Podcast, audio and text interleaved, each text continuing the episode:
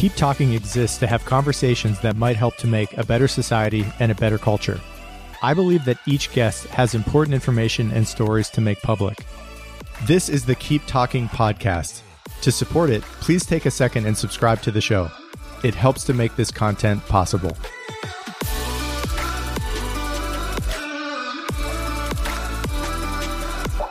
The following is a conversation with Barry Schwartz.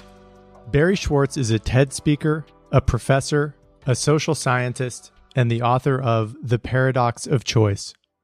During our conversation, Barry talks about decision paralysis, the downsides of having too many options, and the difference between what he calls a maximizer and a satisficer. He also talks about his view that modern depression is in part caused by people feeling overwhelmed by choice, how social media and modernity have exacerbated the paradox of choice, and the importance of individuals to intentionally limit their choices.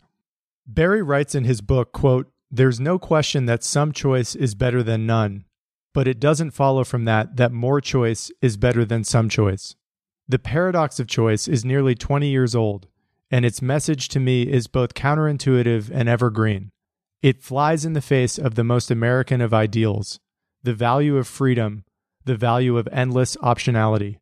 To my mind, Barry's ideas are worth considering. He's right that endless choice can lead to what he calls, quote, paralysis rather than liberation, an observation that our culture increasingly would do well to heed. I hope you enjoy this conversation with Barry Schwartz. Barry Schwartz, this is such an honor to do this. I have known about your work for many, many years. Welcome to the show. It's wonderful to meet you, and thanks for coming on. Thank you, Dan. You're very kind. My pleasure. I would love to maybe begin this conversation with perhaps where you begin the book, which is the genesis story, as I understand it, of how the book, The Paradox of Choice, came to be in the first place. And you tell a story about going to buy jeans many years ago. Uh, maybe for the audience, it would be helpful to set the set the story and the the background here as to what made you write this book in the first place personally, and where where it really Sure. the the ideas come from to begin with. So, um, I, I used to wear jeans be, before COVID, where I switched to pants that have elastic waists. I used, I used to wear jeans every day. Yeah. And I wore them until they disintegrated because I hated breaking in new jeans. So my wife refused to be seen in public with me anymore. So I went to replace my jeans and I went to the Gap, which is where I buy them. And I told him my size, and and uh, you know this was usually a forty second um, exchange. Um, but the the sales clerk said, "Do you want slim fit, easy fit, relaxed fit, button fly, zipper fly, boot cut, uh, acid wash, stone wash, blah, blah, blah. And, I, Mm. and I said, I want the kind that used to be the only kind. But of course, they didn't make that kind anymore. Yeah.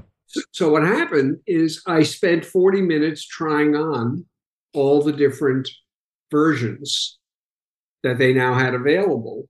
And I walked out with the best fitting jeans I had ever owned. In other words, I did better. Hmm. And I felt worse. And the question was why? And that's really what gave rise to the book.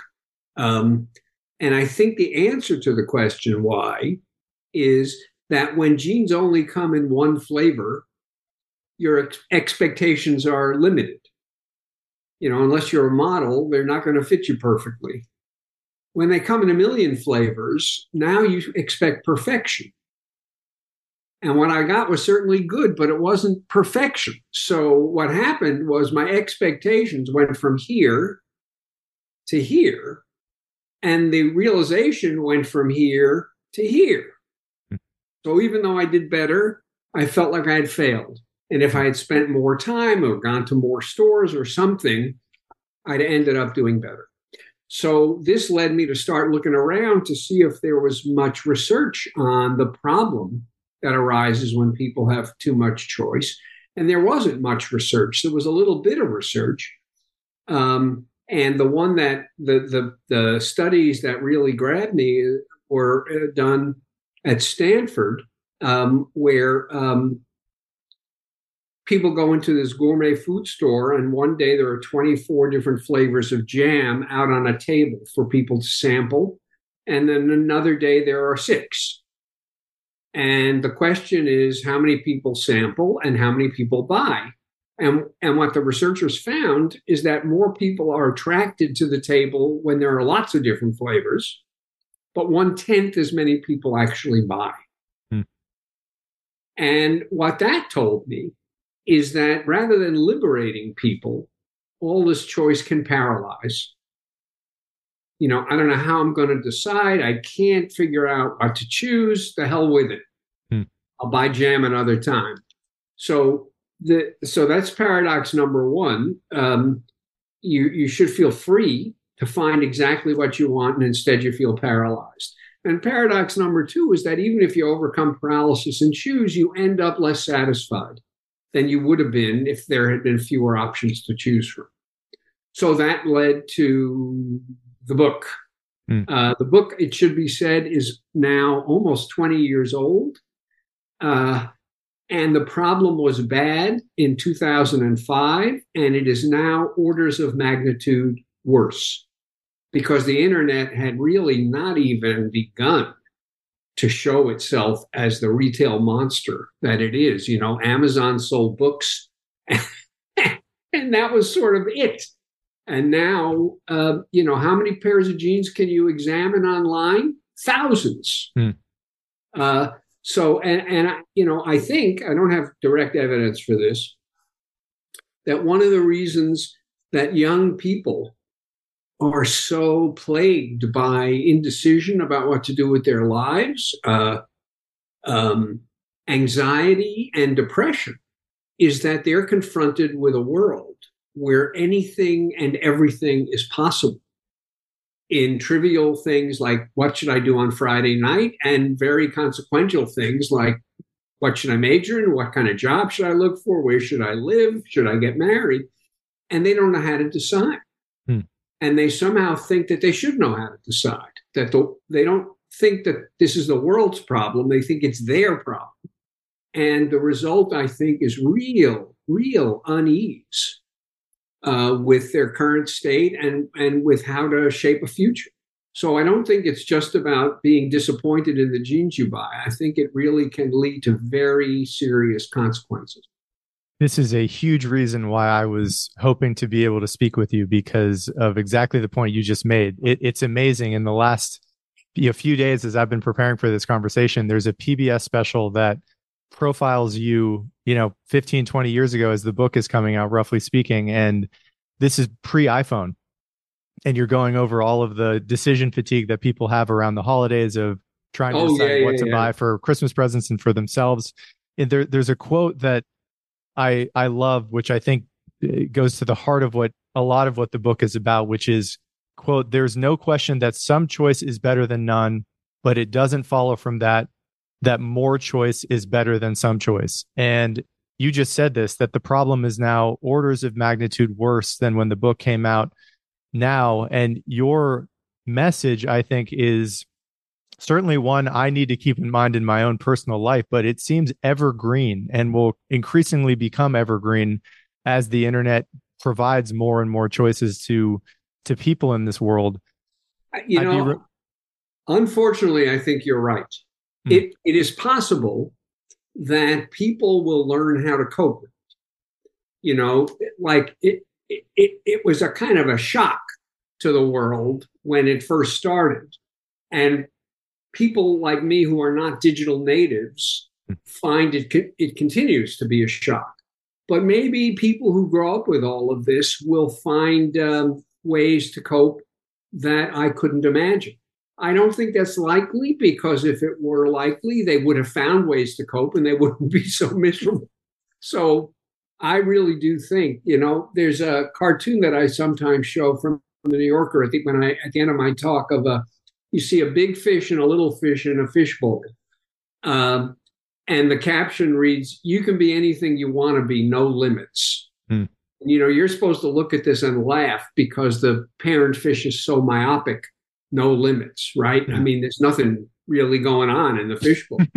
and that was my first reaction. But what I came to see, and what I came to think my book was about, was that everybody needs a fishbowl. Mm. And there needs to be more in it than a plastic castle and some gravel for, for human beings. But mm. the notion that by shattering the fishbowl and making anything possible, you improve people's lives, that's the mistake. And the question is what kind of a fishbowl do people need? What kind of constraints do people need so that they really are free to find a path and and uh, to make choices, but not paralyzed by all mm-hmm. of its freedom.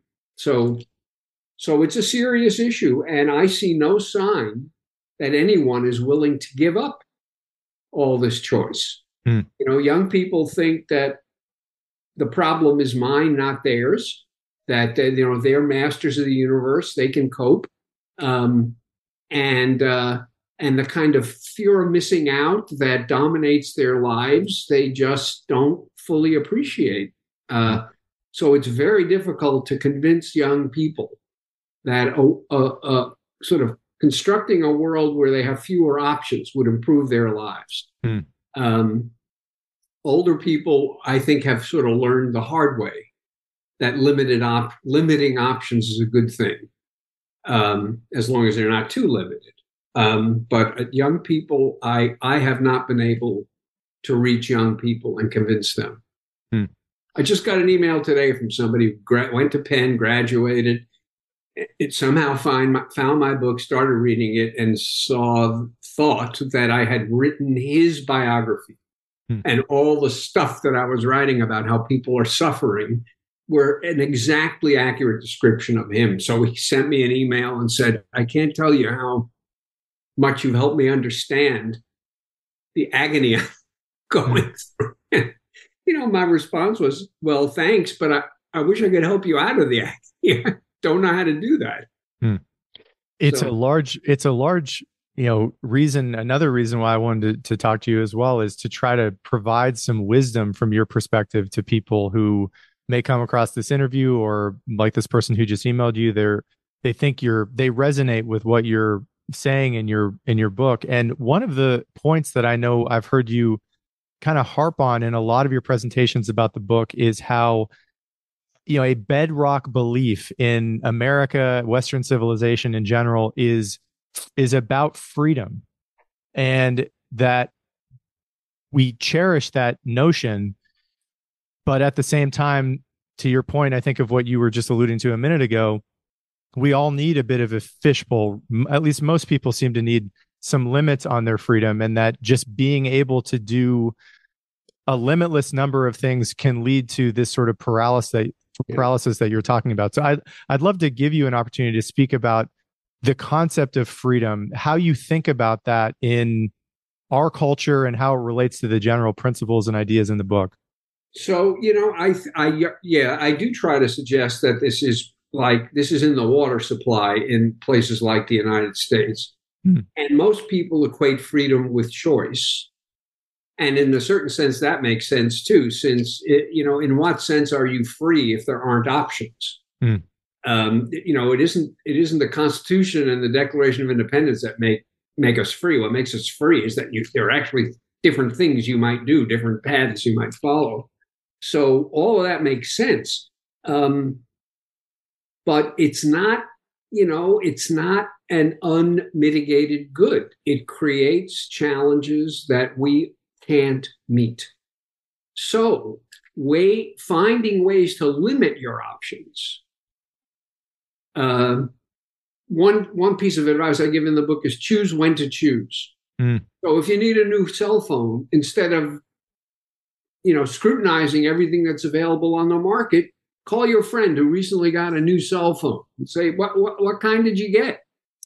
And do you like it? Uh, and what plan did you choose? And if your friend is you know, positive, just do it. Hmm. So you're basically delegating, you're offloading that particular decision to someone else. Hmm. Now, is the phone that you end up getting going to be the perfect phone for you? Probably not. Does it matter? Certainly not. Hmm. Uh, and that's another piece of advice I give. We have this sense that the, the, the task, whenever we make a decision, is to find the best. Hmm. And that is what leads to all the trouble because when when there are three kinds of jeans, it's not so hard to look for the best. Looking for the best means you look at everything, but there are only three things to look at. When there are 30,000 kinds of jeans, how do you know you've got the best until you've examined every possibility? And so, if that's your aim, then you have to do an exhaustive search. And in the world we currently live in, an exhaustive search is either impossible or exhausting. Mm. If you're looking for a good enough pair of jeans or a good enough place to have dinner or a good enough place to go on vacation, you don't need to do an exhaustive search. You just need to know what your standards are and look until you find something that meets your standards and then stop looking. Hmm. And uh, and it seems it it really you know it's it, the word that people often use to to to paraphrase what I just said is that that's settling, hmm. and settling is not a neutral description. Settling is a criticism. Hmm. You settled for that, you know. So that's not what we're supposed to be doing. We shouldn't be settling. We should looking be looking for the best all the time. Uh, I call people who do that maximizers. Um, and I think a much better strategy, both in terms of efficiency and time and satisfaction with decisions, is to look for good enough. And I call people who do that satisficers. Hmm. And we all do it sometimes. Nobody is looking for the best possible postage stamps, right? You just want stamps that have the right value so that your letters will actually go where they're meant to go. Mm-hmm. Um, so we know how to settle for good enough.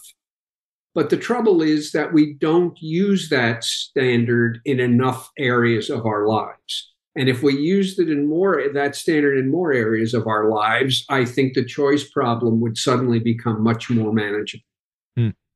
You know, I know a lot of this is just f- decision fatigue, and that this was popularized, I think, when Steve Jobs was alive, that he wears he wore same the same same clothes every day. And you know, when Obama was president, I remember that he had, I think, three suits that he would select from every day just to not bog himself down with too many decisions. And you know, um, let me just speak to that. The uh, the the the writer Michael Lewis did an interview with Obama mm. uh, for I think Vanity Fair and one of the questions he asked, I guess a more frivolous question, was how come he's always wearing a white shirt and you know he just seems to have the this small set of suits that he rotates and and Obama gives him this like look and says, "Have you got any idea how many decisions I have to make in a day?"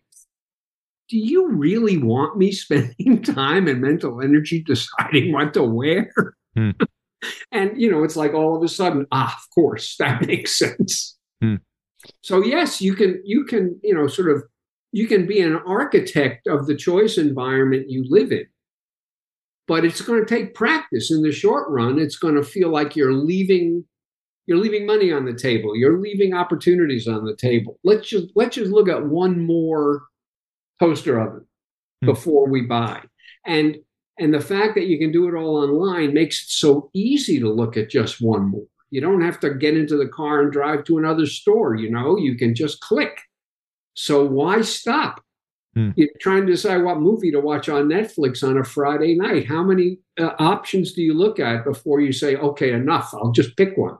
Hmm. It's so easy to just look at one more.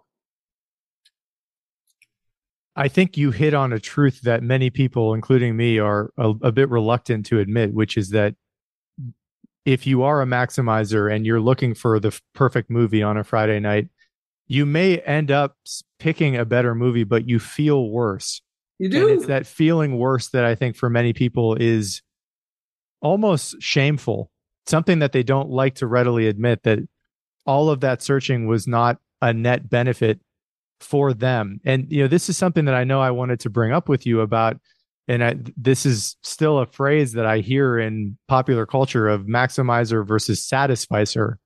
And what are your thoughts on you know for people for example that get very into becoming a musician or very into podcasting being a maximizer with intention in very small specific areas of their life and then philosophically deciding that they will be a satisficer in the other areas. Do you think that that in some circumstances is the wise perspective to kind of allocate a satisficer mentality to things that don't really matter to you, but for the things that really do, having more of a maximizer mentality? Or do you have a different view of that in general? I have a slightly different view. I do think that, you know, if you love cars, mm. if you're really into cars, um, then there's a certain sense in which there can't be too many options mm. because you roll up your sleeves and you look at all the specs, and the more the better.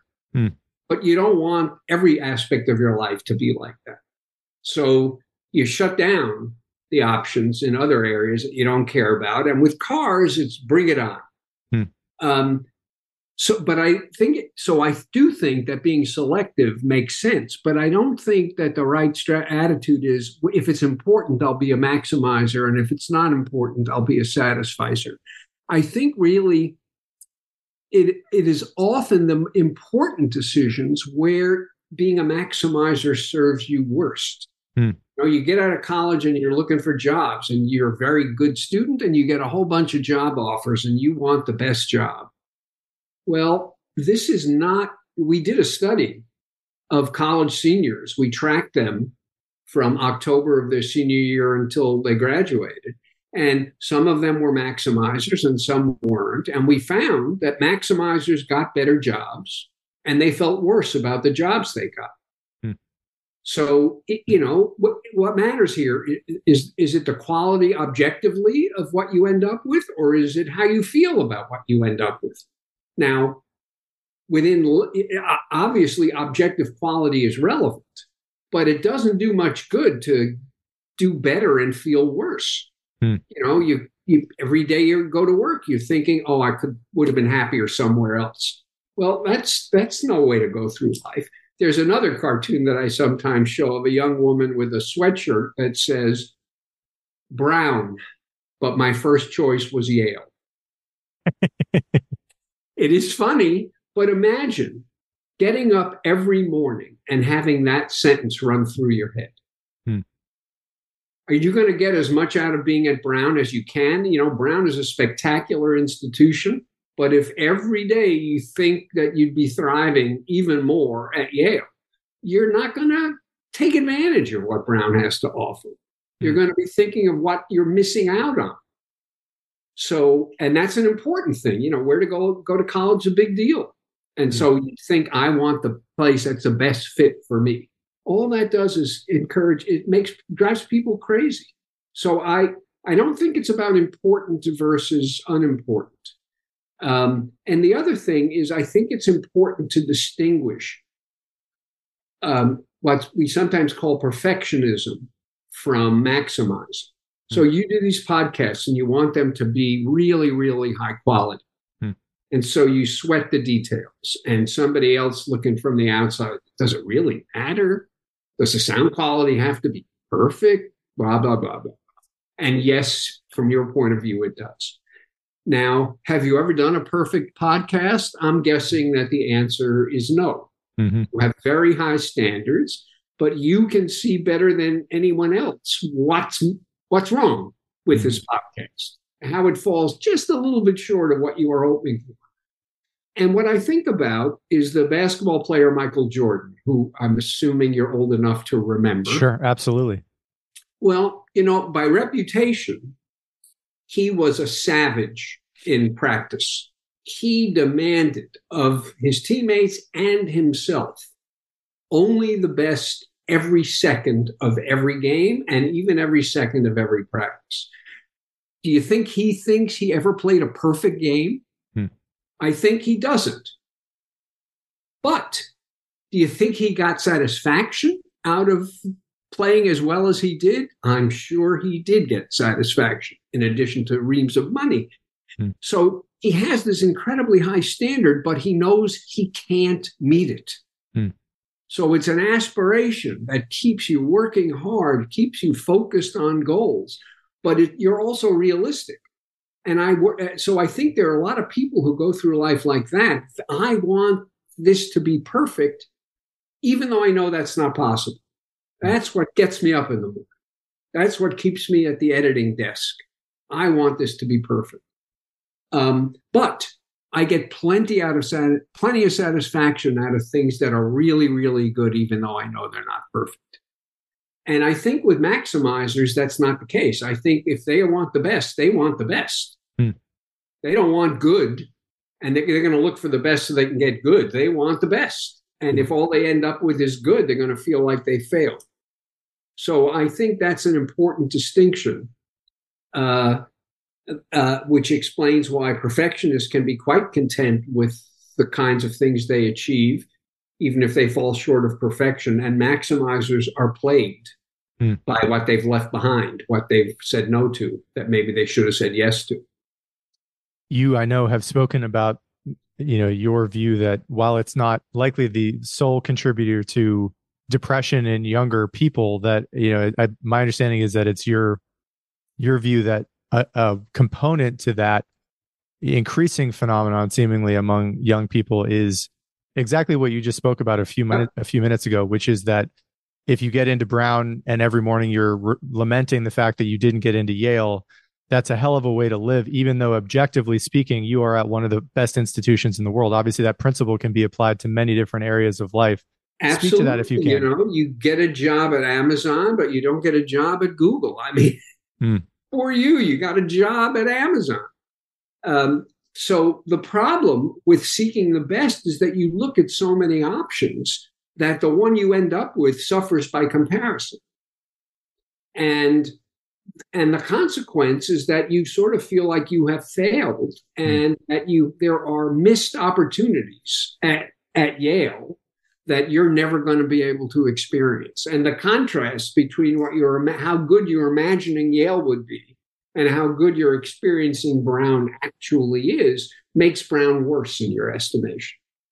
So yeah, uh, you know, man, imagine going through life thinking that every decision you make is a failure or a mistake. Hmm. Uh, so that's the problem. And it and I do think it contributes to depression and I think it contributes to anxiety, which is uh, which is why people are so paralyzed. Mm-hmm. They're so worried that they're going to make a decision that they'll regret that they don't make a decision at all. I think you are hitting on something that in my mind is rather chronic in the culture. I certainly see aspects of this in in me and uh, you know the the way out of this. You know I, I, don't know if you view this maximizer mentality as almost like a mild version of a uh, a mental illness because of its ability to corrode your quality of life. You know I, I don't know if there are certain types of people that are most kind of predisposed to go through life in this way where they're just it is an insatiable hungry ghost that they are chasing all the time. How do you talk to somebody who is an admitted maximizer to begin to try to adjust their psychology their their mindset to maybe you know begin to quote unquote settle in some areas of their life but doing so intentionally for a better life itself. What th- these things i think are really deeply wired in people especially if they've been reinforced over many many years. How, how do you i'm sure so many people have come to you you know in the past 20 years or so how do you address those people? What do you say? I we basically have the same conversation that you and I are having. Mm. And, and, what I tell people, and I and I spend a fair amount of time talking about this in the book too, is that don't think this is something that's like it's not like taking a pill. Mm. It's not like you snap your finger. ah, this is my problem. Starting tomorrow, I'm going to be a satisficer. And so from tomorrow on, you feel wonderful about everything it's going to feel uncomfortable. It's going to feel like you're leaving opportunities behind that you ought to be taking advantage of. Hmm. It, you have to stick with it, I think, and work through the discomfort until you essentially have developed a new set of habits for hmm. decision making. And when you discover that you're actually enjoying the restaurants you go to just as much as you used to, hmm. uh, but you're spending a quarter of the time deciding what restaurants to go to and you're actually enjoying the things you order at the restaurant just as much as you used to, but you're spending a quarter of the time deciding what to choose from the restaurant menu. Slowly, it get it feels more natural, more comfortable, and you experience the benefits. Hmm. But if you expect an instant fix, then you're not going to stick with it long enough to experience those benefits. So in the short run, my fear is it's painful for people to uh, try to change their decision making habits, and in, and they have to be prepared to be uncomfortable and just push through. Hmm. Uh, I don't know that there's an easy way to do this. Uh, so I kind of warn people if they really do think that I've put my finger on something that's plaguing them, then they have to be willing to do a little more suffering. It, you know, it's like running a marathon. It hmm. feels great when you get to the finish line, but those last five miles, you keep asking yourself with every step, why the hell did I do this? totally. You know, some some aspect of this too, I would imagine you would agree with is a recognition of limits of placing intentional limits yeah. on yourself and that that might be you know a, a, crucial first step to change is recognizing that it's almost within the parameters of your own fishbowl that you're creating that flourishing is on is is possible. I don't know if you agree with that general i sentiment. do agree with it. The problem with self-imposed limits is that they're self-imposed. Mm-hmm. And it's so easy to look at one more toaster oven you know? So you need something that'll discipline you to stick to the limits. You know a lot of people for example who are trying to control their use of devices mm-hmm. will put will will lock them in a safe that's timed so you know at at dinner the phone goes into the safe and it does the safe doesn't open until six o'clock the next morning and they feel sort of dirty about it. You know, mm. it's like I ought to be able to control this without gimmicks. And uh, the truth is, they can't. And there's nothing wrong with using a gimmick. So getting help from outside uh, to help to to to um, encourage you to stick to these limits that you impose on yourself is probably a good idea. There's um people who are trying to break bad habits, you know, like quit smoking or lose weight, stop taking drugs, whatever it is, uh, you can make a vow. You know, this is the last. This is the last alcohol I'm going to have, or mm-hmm. no more than one glass of wine uh, a day, or whatever it is. And then, of course, you have to stick to it, and sticking to it is close to impossible. Um, there, there's this device, that behavioral device that people came up with where A, you make it public, you make a public declaration, hmm. and then you'll be ashamed when your friends and family see you violating your commitment. And second, you put you put something you care about up at stake.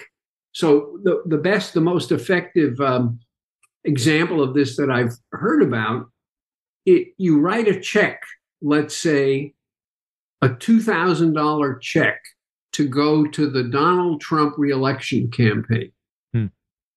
And you are a very left wing Democrat. If you violate your commitment, that check gets mailed. Hmm. And now you've got really strong reasons not to violate the commitment. So pick something you hate, commit resources to it, conditional on your not being able to live up to your commitments, and it will it, will provide just enough sort of external support to make it harder for you to succumb to temptation. Hmm. And I think that works. I about a year and a half ago interviewed Anna Lembke who leads the Stanford Addiction Clinic, and she wrote a book called Dopamine Nation, and she spoke about similar ideas. I mean, I kept thinking about the book Atomic Habits when you were talking about how so much of this is just feedback loops and creating incentives for yourself to behave in the way that are are in alignment with your actual goals. One of the things that Anna said is that uh, one of the first moves she often makes with people who come to her with addictions, some of which you uh, spoke about earlier, smoking or or alcohol, is a 30 day cessation from those activities. And if that can be held, it's often hell at the beginning. But the success rate is often very good. You kind of ha- things have to get worse before they get better. Yeah. Um, in, in many in many circumstances, and you know, I want to talk about the culture itself, and I have to imagine so much of this maximizing mentality. It has to be close to as bad in America as anywhere else. And we talked about freedom and the how rooted America is in that general idea. What else do you think is fueling this um, real ailment and habit structure that so many Americans are uh, falling prey to in your mind? Is it you know obviously the advent of social media has happened since the book has come out, but what what else do you point to that's really exacerbating this problem and making people you know very potentially less satisfied and happy happy than they might otherwise be? Well, I I don't think there's a simple answer to that. I'm sorry, I'm just turning my phone off. Sure. So it doesn't. Uh,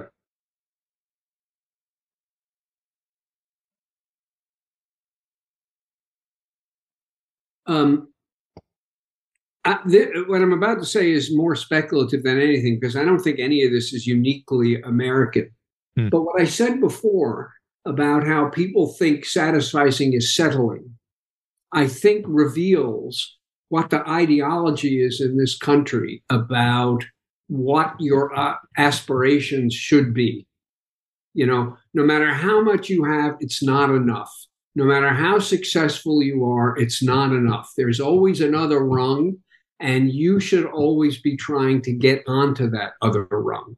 And that can just, you know, be metaphorical or it can be literal, you know. So you know top of the top of the pyramid or is success anything else is failure um, a, a house in the hamptons on three acres of land right by the ocean is success. A block from the ocean is failure and so on and so on. And that seems to me to be what we are taught to want. Hmm. um, we and social media is terrible in this regard because it is so much easier to compare yourself to other people that you in effect your nose is rubbed in your failure on a daily hourly minute by minute basis and even though you kind of know that the picture of life other people are presenting isn't real because you're doing it yourself hmm.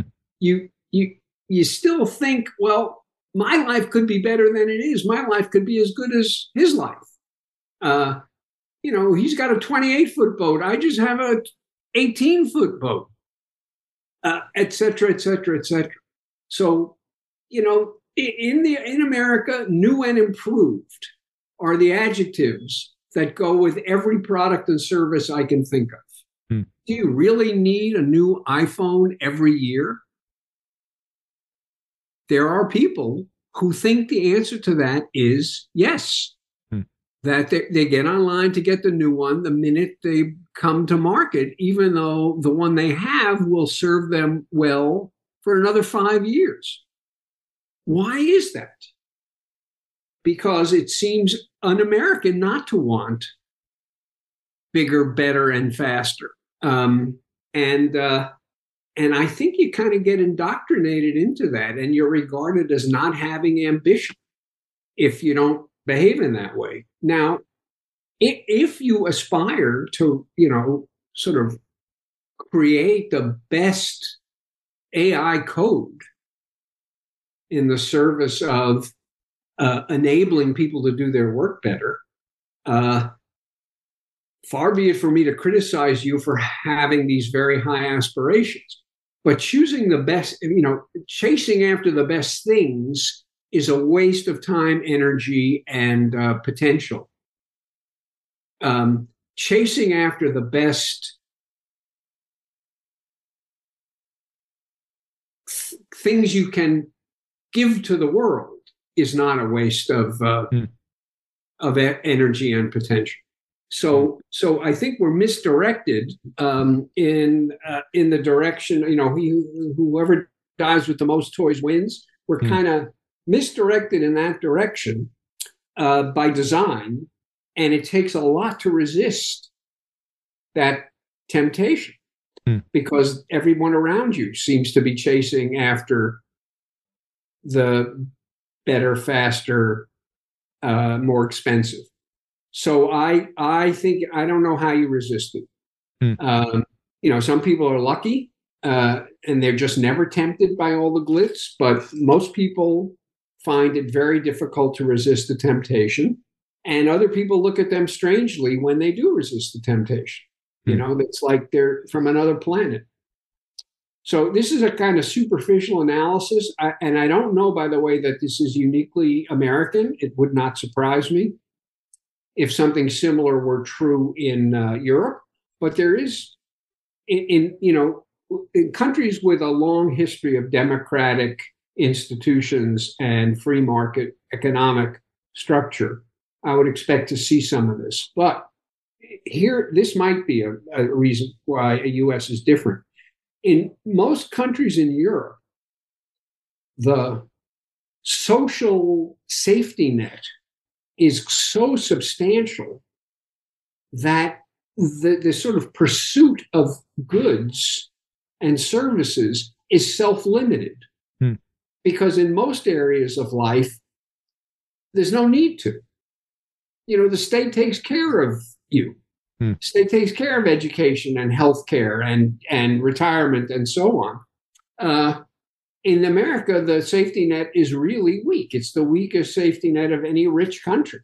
And so the, the sort of counter model, which is you don't always have to be striving for more, you don't always have to be striving for better, doesn't exist in the United States in the way it does in, uh, in uh, you know, rich dem- democracies in Europe.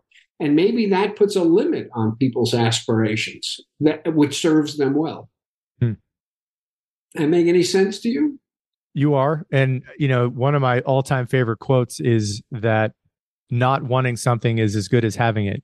And you know anna anna one of the things that anna talked about when we were talking about addiction was her view that you know one of the rarely spoken about addictions is workaholism which I think is related to a lot of what you just spoke about in in terms of never feeling accomplished enough or doing enough and that there's something in the in the water here that drives people to just always feel like they haven't achieved enough. I've always been curious as to whether some of this is rooted in the religious orientation and genesis of the country in that the view of original sin that you're born sick and that there through acts and effort that's how you gain your salvation obviously like this is a secular version of that potentially but I, I, was curious if that had had been something that had crossed your mind over the years of speaking about this well you know look it's certainly possible uh, although not that would not be uniquely american right uh, the I have mixed feelings about workaholism hmm. because it seems to me it, it you know I think that this is there's a little bit of the Michael Jordan example here. Uh, you know, I write a book. Uh, I'm reading the fourth draft, and I know I can make it better. Well, when I write the fifth draft, I'll I know I'll be able to make that one better too. So I can write draft after draft after draft of this book uh, until I go quietly to my grave and nobody sees it. Mm. Can always make it better. So aspiring to produce a great book uh, of social science that says important things, but at the same time is accessible to a wide audience. That's a noble ambition. Mm and putting really slaving over it so that you can make complicated things easy to understand. That's a noble ambition. You know, you're trying to democratize knowledge and hmm. make mm. esoteric things not esoteric, not mysterious. But the critical thing is to be able to fail and be satisfied with the failure because it's so damn good. Mm. You know? And that so Michael Jordan could do that um, I, I'm pretty good at that. You know, every book I've ever written, I could see what was wrong with it. And I was still able to get a lot of satisfaction out of what I was able to produce, you know, and you know, so think and thinking about it all the time, whether I'm actually working on it or not, contributed to the quality of it. So it seems to me that thinking about work all the time isn't so bad if you're doing it for good reasons.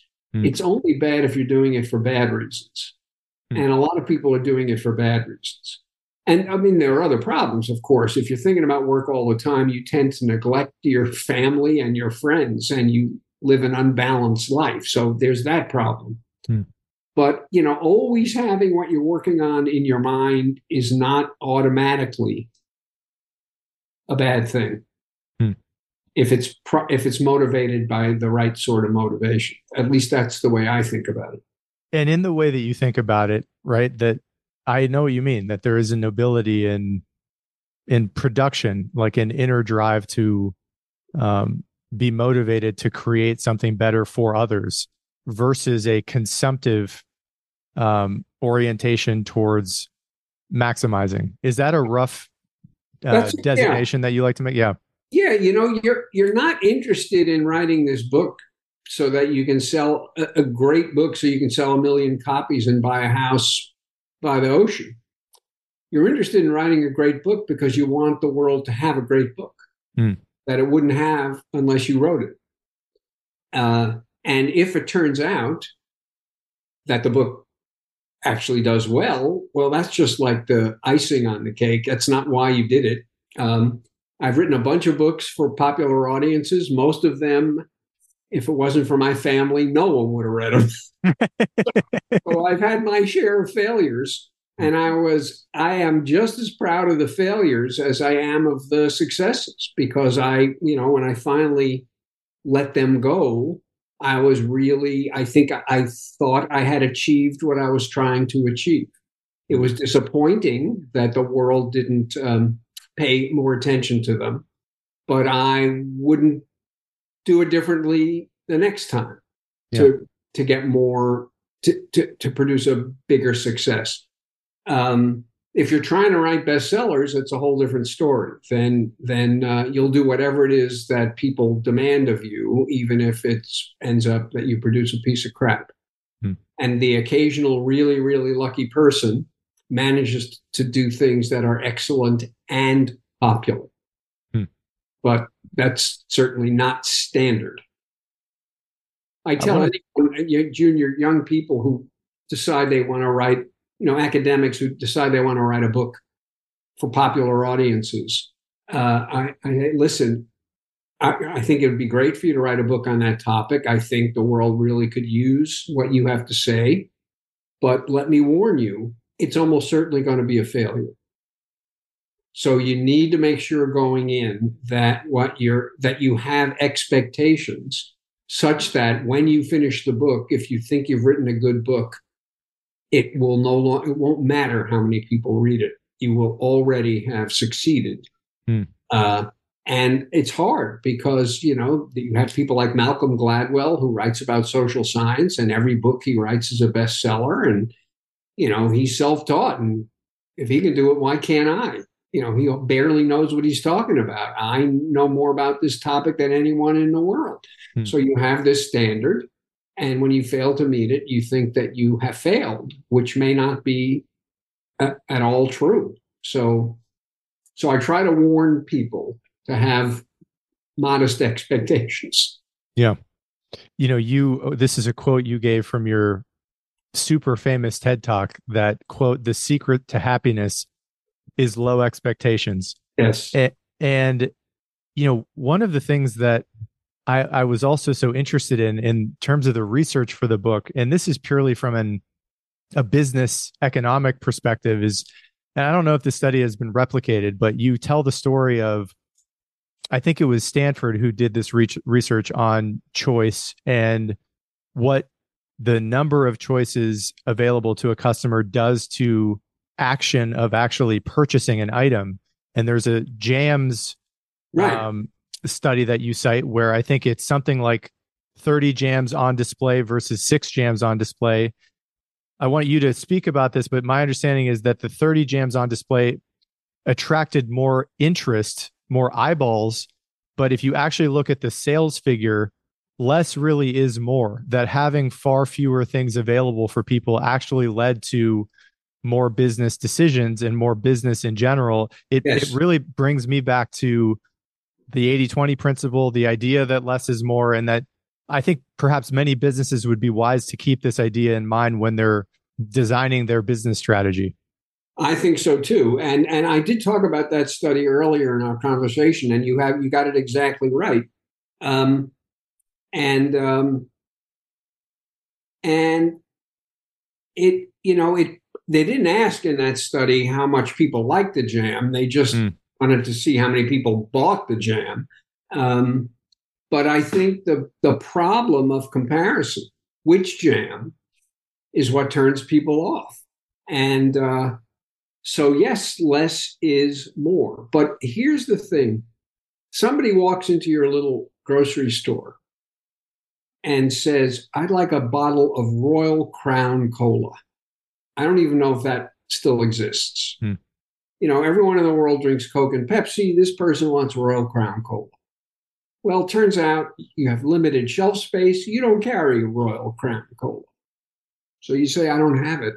And the person walks out empty handed. It is a salient demonstration to you that you have lost a sale by not having a product much less salient is, you know, it's Walmart and you have everything. And people walk out with $20 worth of stuff instead of $50 worth of stuff because you've tortured them. As you're ringing up this person's purchases, you don't know that if you'd made, if there were fewer options, a person would have bought more.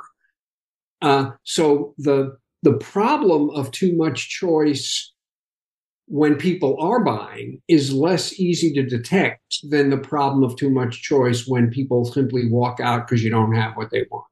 Hmm. And I think that really is very salient to people. And it just keeps pushing people to produce more and more variety. And there are other factors too that have nothing to do with the psychology, right? Every linear foot of shelf space that Coke has in the supermarket is a, sh- a, linear foot of shelf space that Pepsi doesn't have. So the more different products Coke can deliver to grocery stores, the more they can crowd out the competition. Hmm. So there's some of that too. It's it's a strategic business decision. Even if they sell less, Pepsi will sell even less because Pepsi doesn't have the shelf space that it would like to have. So you know, there's other, and and then you've got sort of people who manage inventory and um, they realize that if you simplified your product line, they might be out of a job because there's less inventory to manage. So they're pushing always for innovation, new products to make sure that there's always going to be a place in the company for the job that they do. So it's not all about the psychology, but there is this deep ideology that when you add options, you make people better off and you're more likely to get people to a state where they actually buy something. Hmm. Uh, it just seems logical. And economists tell us not only is it logical, it's just true. And what my work shows is that it isn't true. Um, and uh, it was quite a shock to economists when this work first started to appear. Hmm.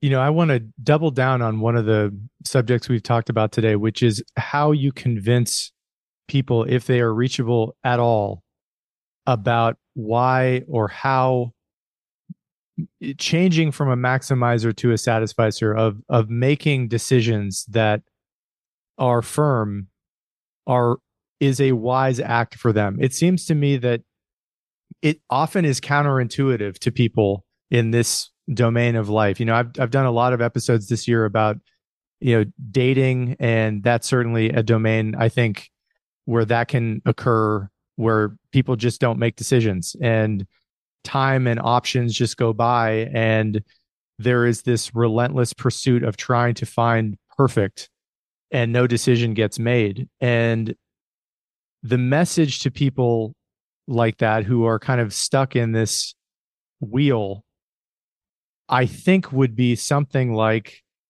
the wise decision for you to gain the benefits from having a relationship would be to at some point make a call. And I, that must be an area of you know, your expertise and definitely related to the book that I would imagine many people seek your counsel out related to that. How do you, just to go over this one last time, how do you think about approaching people like that who have these habits of mind where they just have a very hard time agreeing with the wisdom of reducing their choice architecture so that they're actually constrained in some capacities so that choices are actually made even if they may not be the perfect choice for them well so i haven't had a lot of experience with that mostly people mm. who hmm. get in touch with me are people who are convinced by the arguments and don't know how to actually use them to change the way they live. And there I have, you know, suggestions that not a whole lot of empirical evidence behind them. So you can choose one area of your life and commit yourself in this one area, grocery shopping, hmm. be a satisficer. And, you know, that's going to be hard too but at least it, it doesn't make all of your life hard. You you're continuing to make decisions in the way you always do in other parts of your life, but in this one part of your life, you're doing it differently. And if I'm right, you're discovering that you're losing nothing and gaining a lot. Hmm. And having taught your uh, discovered that about yourself, now you try it in another area of your life that is maybe more important to you. And so rather than, you know, deciding that starting tomorrow you're going to be a different person across the board, you decide you're going to be a different person in just one part of life and see how that feels and see how good you can get at it and how much satisfaction you get out of going through this part of your life in this way. And slowly you teach yourself, you provide yourself with evidence that you're actually giving up almost nothing and gaining a lot. Um, I, you know, people who think that my whole argument is wrongheaded don't come to me for advice. it's the people who I convince that want to know, how, well, how do I actually do it? Um, and uh, and you know, so that and again, as I said a second ago, there's not a lot of empirical evidence about the kinds of interventions that actually are effective. But that seems like a sensible way to go about it, to do it in small steps rather than in one giant leap. I'm afraid I'm going to have to go. Totally get it. I want to say just I think your book I used this word earlier that it's evergreen and I just have personally gained a lot out of it and I think what you just said is how I would like to approach different areas of my life with this mentality. Um, Barry, I, I know you're a busy man and I really appreciate you giving me the time to do this. It was a real honor and pleasure to do it. It was a pleasure for me too. You asked wonderful questions. It felt like just two friends talking. And, uh, and again, I'm sorry that it was so hard to actually find a time for us to do this, but I'm glad. Me too. Thanks so much, Barry. Sure. Take care. Thank you for listening to this episode of Keep Talking. If you're finding value in this podcast, please consider supporting the show via the links below on Venmo, PayPal, or Patreon. Your support helps to make these conversations possible.